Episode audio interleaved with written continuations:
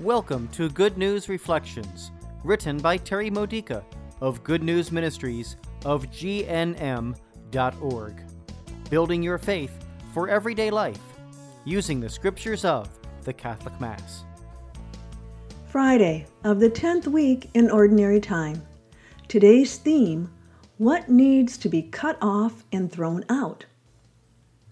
Imagine this a person who is steeped in sin turns to Jesus. Gradually, Jesus helps him get rid of all his major sins, except one.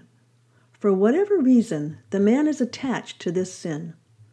Jesus gives him opportunity after opportunity to let go, but he doesn't want to do the work that's necessary for overcoming it.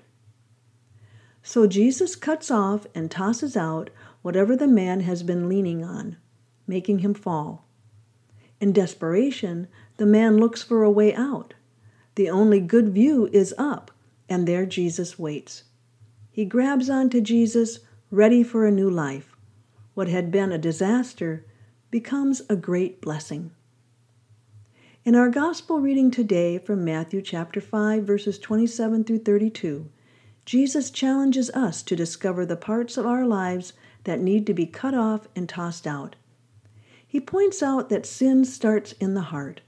For example, in the case of adultery, even if we only fantasize about having an affair, we're sinning. Why? Because adulterous thoughts push away our concern and love for the spouse who's now being abandoned, even if only for a few moments. This is true also for those who are single, for their spouse is God. Therefore, living as if married without being married is adultery against God. Jesus extends his teaching to any area of our lives where sin pushes love aside. Our eyes can cause us to sin if we watch movies with lust producing scenes, for example, because these images embed themselves in our minds and affect our thinking. We must tear out and throw away whatever endangers purity and holy thoughts. What about unloving behaviors that were taught to us in childhood, or bad habits, or addictions, or fears? Do we excuse them, or do we overcome them? Jesus continues with an even stronger call to cut out what is unloving, again, using adultery as an example.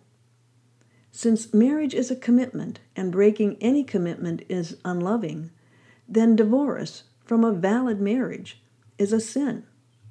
This makes more sense if we read the next verses of Matthew chapter 5 verses 33 through 37. Breaking an oath, including the marriage oath, is unloving. Jesus is asking all of us, what's in your heart?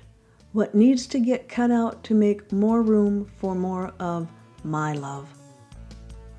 This has been a Good News Reflection by Good News Ministries of GNM.org.